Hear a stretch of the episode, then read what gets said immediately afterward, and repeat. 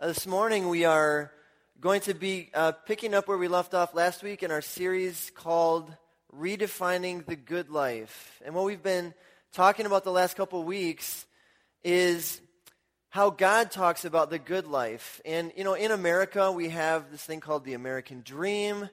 And we have, um, you know, we're bombarded constantly with, with images and messages that tell us what we should be living for and what the good life is.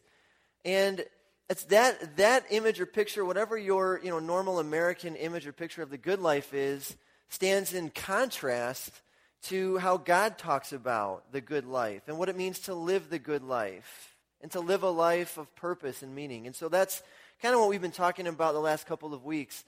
And this morning I'd like to I'd like to, you to think about for a minute what it is that you get the most excited about in life. What is the most important thing in your life? What, what drives you? What are you building your life around? What, what comes into your mind when you have nothing in particular to think about? What is it that you love to talk about? Well, I don't know how you, how you would answer those questions exactly, but if you were to ask any one of those questions to Jesus, his answer would be the same the glory of God. The glory of God is what Jesus lived and died for. It's what Jesus thought about. It's what he dreamed about. It was the thing that he was most passionate about. It was the glory of God. Now, Jesus, his name means God saves. God saves. Jesus was born in a small, insignificant, rural town to a teenage woman. His family was poor. He lived a simple life. He never traveled more than 200 miles from home. He never wrote a book. He never had children. He never married. He never ran for political office. He never ran a company. He never made much money. He wasn't physically impressive. He didn't turn any heads. The first 30 years of his life were quiet and pretty obscure. He worked a blue collar job doing carpentry with his dad. The last three years of his life would change the course of history. When he was 30 years old, he started to preach and teach about what God was really like because most people believed that God liked good people and hated bad people, and that if your life was hard, it was because God was mad at you or something. But Jesus talked about God in a way no one had ever heard before. And he not only talked about God, he showed people God. He traveled from town to town to the worst parts of town to love and heal people. He went to the poor, the homeless, the physically deformed, the spiritually oppressed, the helpless, and the outsiders. He went to prostitutes and criminals and crooked people whose lives were totally messed up, and he loved them. Crowds of hundreds and thousands of people followed him, hanging on every word he said. He was real.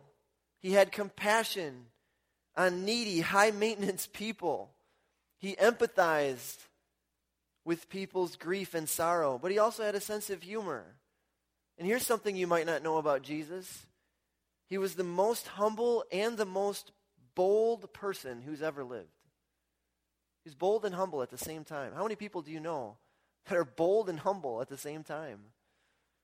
Some of us have this idea that Jesus was like this passive hipster activist type, and that if he were here today, he would have a long beard and ride around on a scooter with a book bag on his shoulder and tattoos on his arms and sandals on his feet, and that he would spend the majority of his time organizing protests and marches and rallies and things like that. But if, if Jesus were here today, he probably would have a beard and tattoos, I admit that. But I do think he would drive a pickup truck with his tools in the back because he was a working man. He wanted to always be in a position to help people with whatever they needed help with. And pickup trucks are just the most practical way to do that, aren't they? He was a man's man who worked hard, feared no one, and loved everyone. He stood up to arrogant, religious, and powerful people. And at the same time, he defended widows and orphans.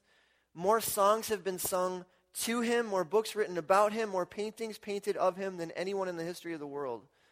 Right around the t- turn of the century, Time, uh, Time magazine called him the man of the millennium.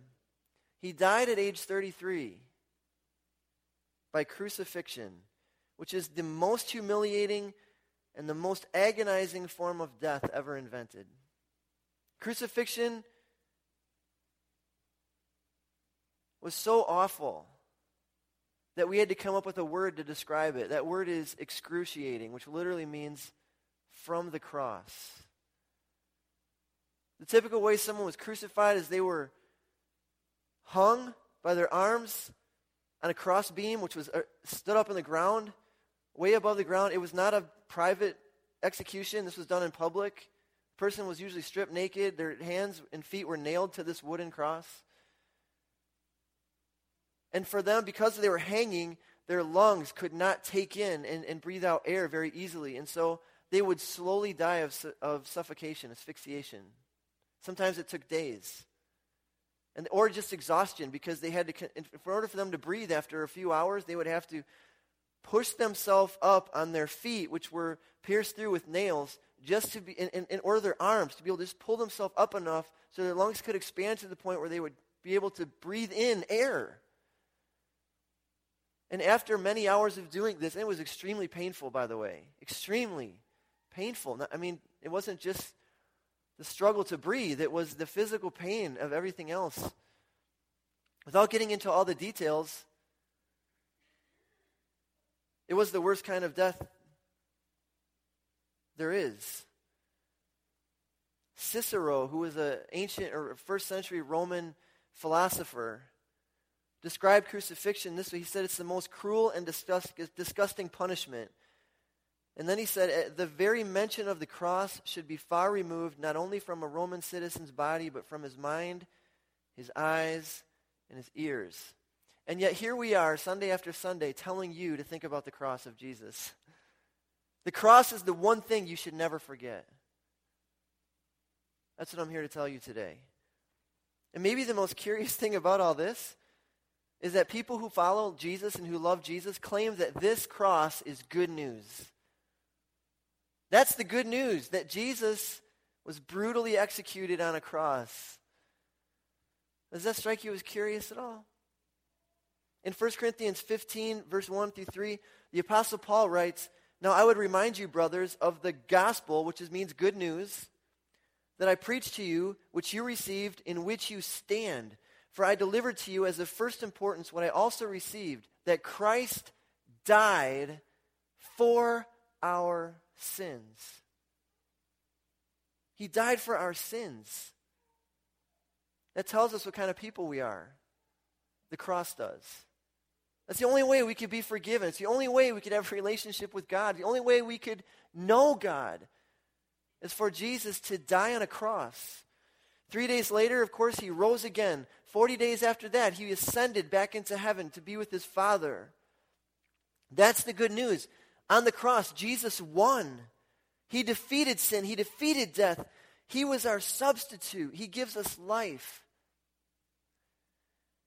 But if you think that Jesus died for you and that the story ends there, you've missed something because there's a bigger reason than you.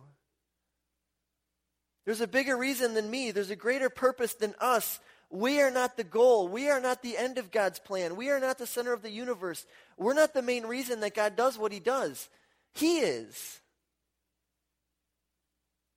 The reason Jesus died on the cross is for God's glory. That's what he prayed. Before he took that path, he said, Father, glorify your name. That's why I'm doing this. It's for God's glory. The reason God does anything he does is for his own glory, not ours. The cross of Jesus, which is the most recognized symbol in the history of the world, is not a symbol of our greatness. The cross is a symbol of God's greatness. And so, what I want you to know today, and we've been talking about this for a couple weeks now. First week, we said that, that, that the good life is full of glory. And last week, Pastor Scott talked about the good life is full of love. Well, today, we want you to know that the good life is full of humility and boldness, which comes from continually looking back to the cross. Just like Jesus was the most humble and the most bold person who's ever lived, his disciples glorify God by living with humility and boldness at the same time. And where does that come from? It comes from the cross. It comes from, from looking at the cross and thinking about what happened there on the cross of Jesus. So we're going to talk a little bit about that today in very practical terms. I hope I hope this will be clear today what it means to live this way.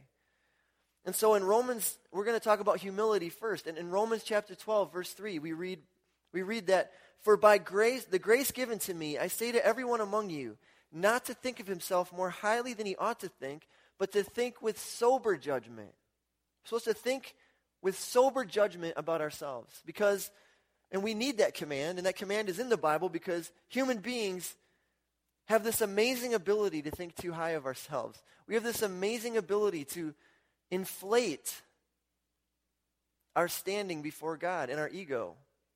And then in Philippians 2 3, the Apostle Paul writes again, do nothing from selfish ambition or conceit. Now, that is an amazing statement to make in and of itself. I mean, do nothing from selfish ambition or conceit. And then he says, but in humility, count others more significant than yourselves. Humility comes from, and this is about how you view yourself. That's what humility is. It's about how you look at yourself. It's having a sober view of yourself, a view that's accurate and not inflated. So humility comes from realizing what happened on the cross. Because on the cross, what we see is an innocent man suffering a brutal, agonizing, slow death. And we're told that on the cross, Jesus became sin for us. Do you know what that means? It means Jesus became you on the cross. He became your sin. He became a liar. He became a sexually immoral person. He became an arrogant person. He became someone who was greedy. I mean, he became all of our sin on the cross as our substitute. He took the punishment we deserve. That's how bad our sin is. So when we look at the cross, we should be humbled by that. We should see the cross of Jesus and see Jesus, the innocent God man, there in our place. We, should, we need to realize that without Jesus' death on the cross, we would be lost and hopeless. We would be God's enemies today without the cross. But you can go too far with humility. Humility is a really good thing. It, it might be the fundamental virtue of a follower of Jesus. But some people there are some people who believe in Jesus and they know how wicked they are, but they've forgotten about the cross and they moved from humility to shame. They've moved from humility to shame. A disciple of Jesus living with shame is an offense to the cross. Do you ever feel like you're on probation with God? When you read the Bible, do you sometimes feel condemned? Do you, some, do you avoid reading the Bible because you don't want to feel condemned?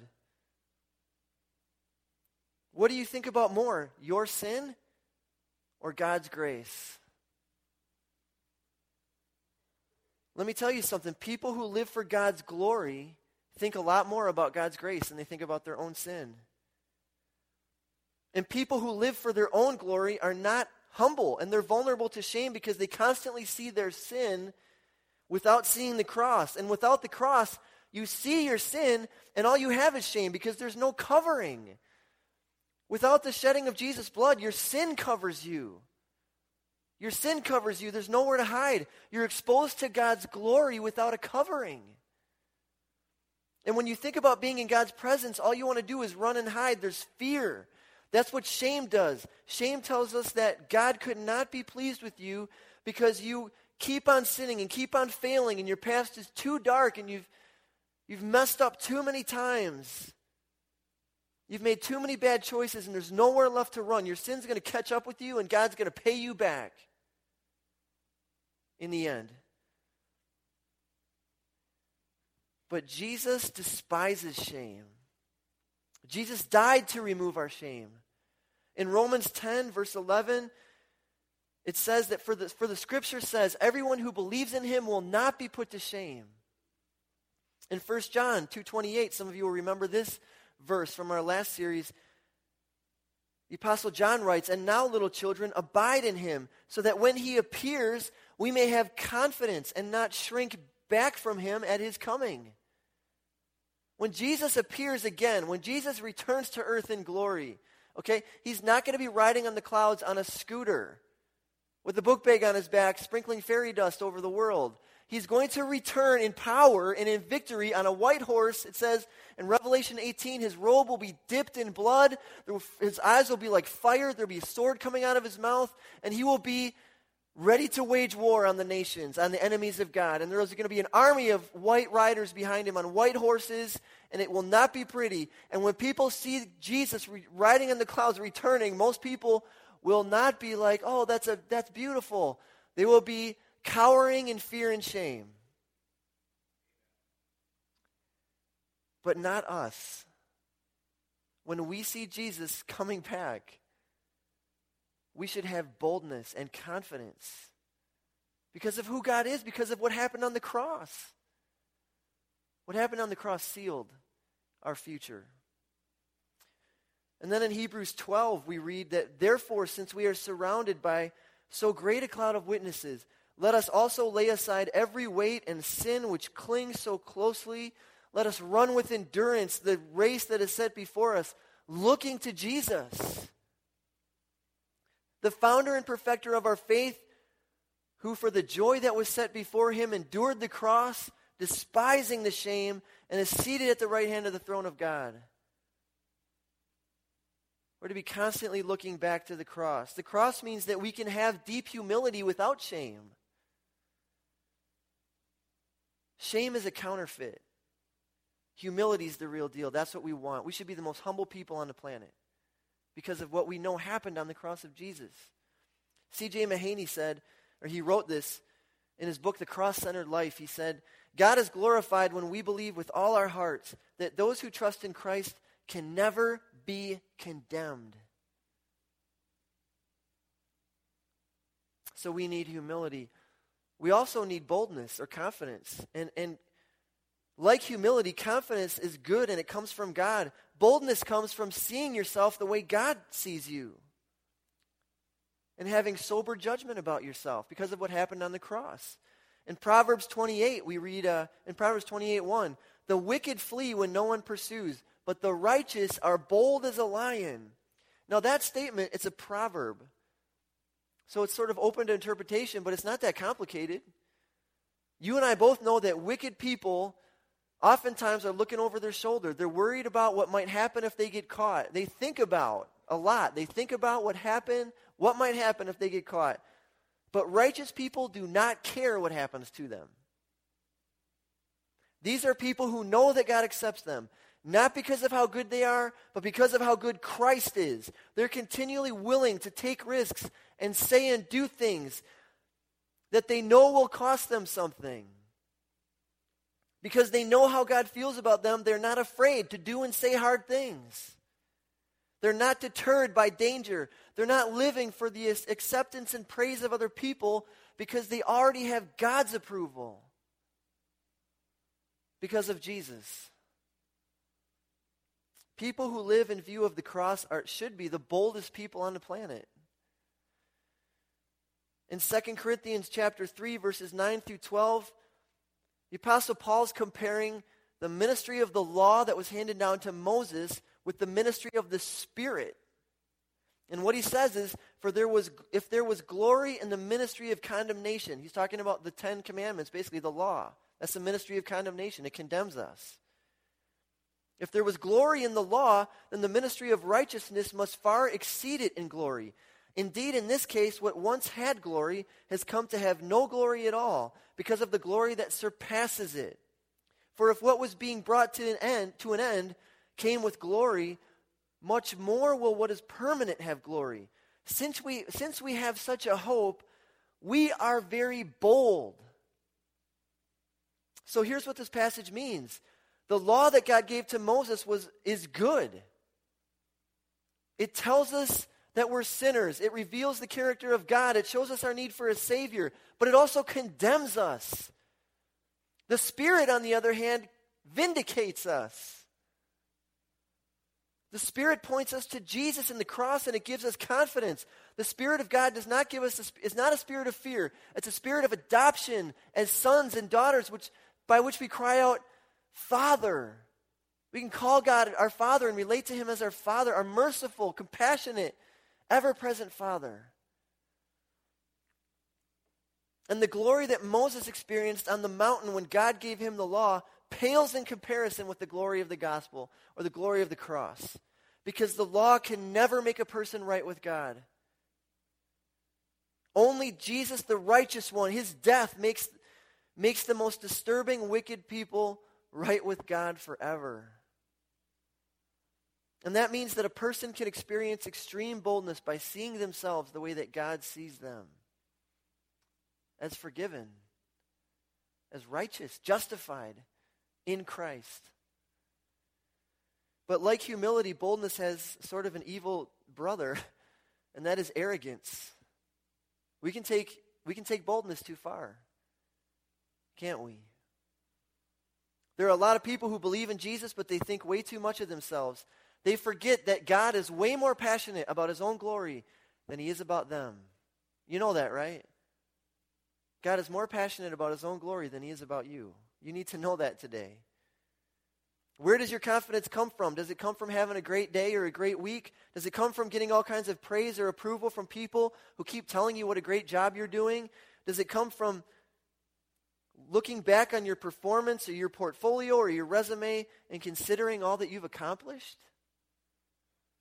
Some people believe God loves them because of Jesus, but also because of every great thing they've done. And that's a very dangerous place to be. Because just like Jesus despises shame, he hates arrogance. Remember how Jesus talked to arrogant people in the Gospels? He wasn't very kind to them.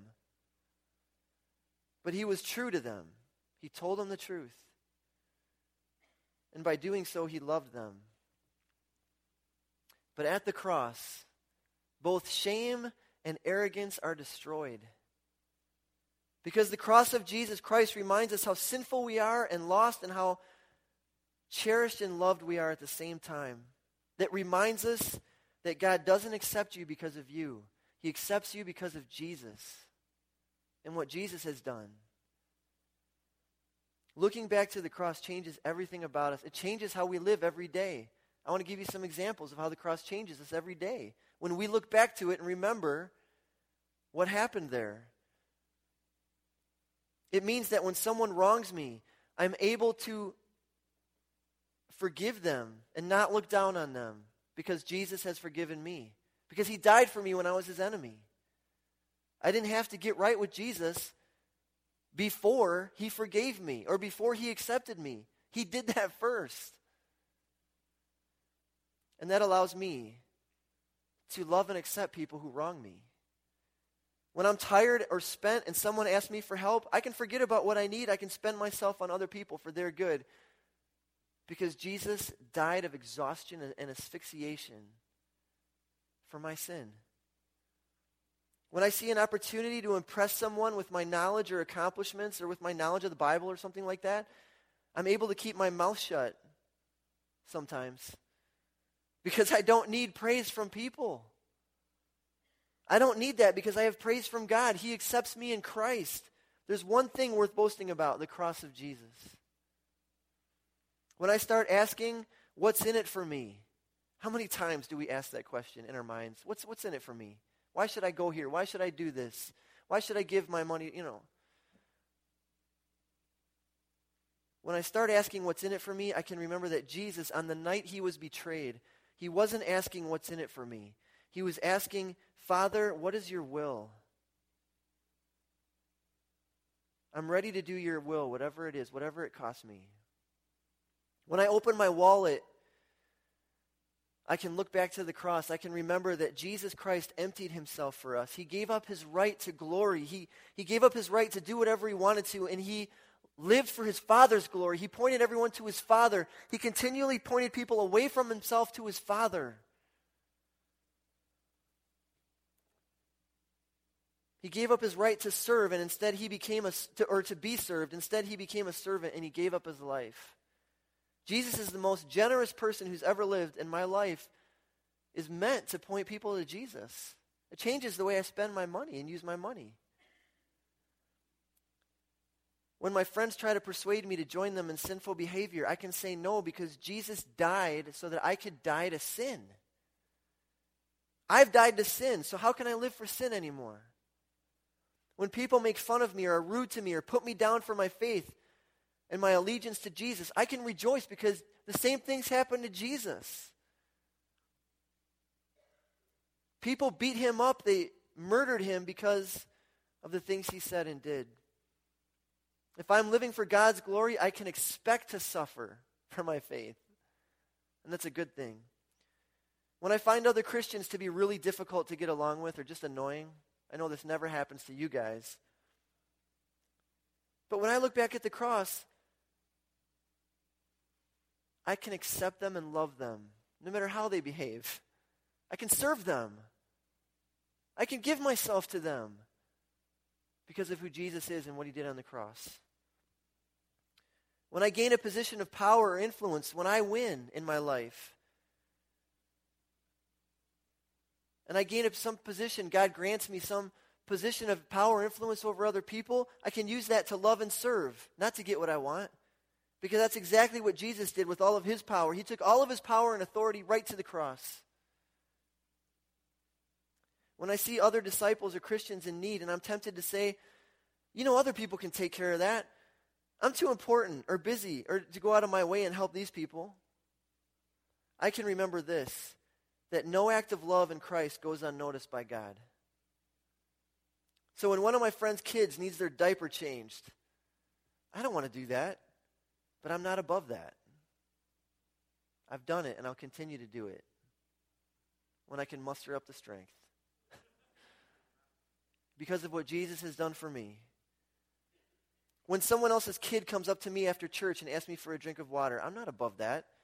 You might see me telling my kid to leave me alone and get to get it themselves at times.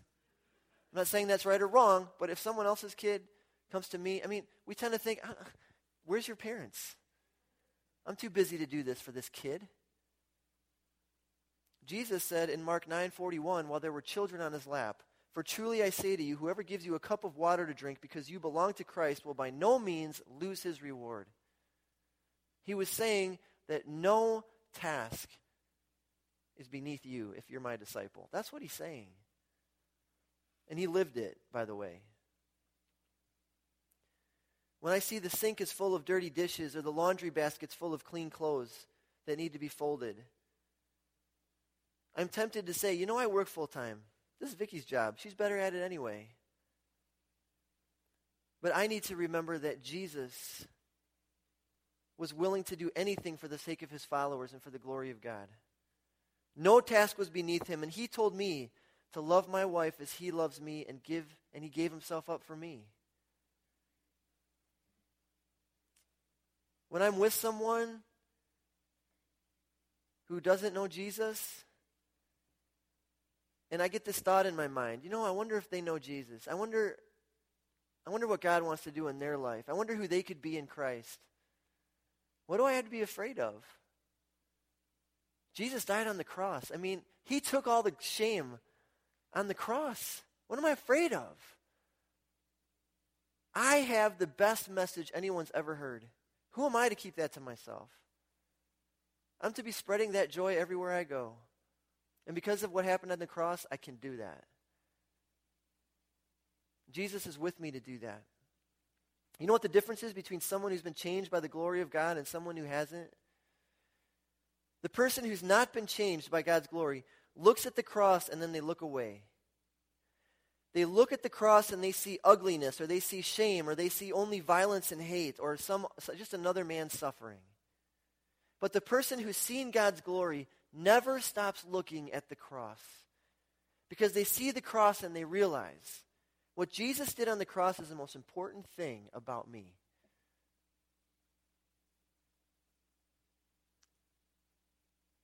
So I'm going to challenge you today to look back on the cross and remember who you are. You are a sinner capable of crucifying an innocent man. Crucifying an innocent person. We put him there. Your sin is bad enough that Jesus had to die. There was no other way for God to remove your sin other than the brutal death of his own son. But God did it. He did it. On the cross, said, Jesus said, It's finished. He did remove your sin. The Bible says you're dead to sin, you're alive to God. You're a new creature through faith in Jesus. And that, my friends, should make us the most humble and bold people in this world because we know that there's now nothing that stands between us and God. We will never be condemned. No one on this earth can separate us from the love of God because of what Jesus has done on the cross. Let's pray. Heavenly Father, we thank you for your grace and mercy that you've shown us in the cross of Jesus Christ. Lord, your word says that anyone who forgets that his sin has been forgiven is nearsighted, and they've forgotten the best news that there is. Lord, let us not be people who are nearsighted, but make us people who are focused on the cross of Jesus, where we have been changed. Our relationship with you is alive because of what Jesus did for us on the cross. Our sin has been removed. We've been given the righteousness of Christ. We've been given new life through the death and resurrection of Jesus. So we pray today that you would change us today, that you would change us this week. When we're tempted to think about ourselves and what we need, when we're tempted to look away from the cross and look at our problems and our needs and our wants and our selfish ambitions and or our sin and how bad we are and how mad you must be at us, God, I pray that you would turn our attention to the cross of Jesus, Lord, the most beautiful picture of your glory, God, that we have. And we give you all the glory this morning. It's in Christ's name. Amen.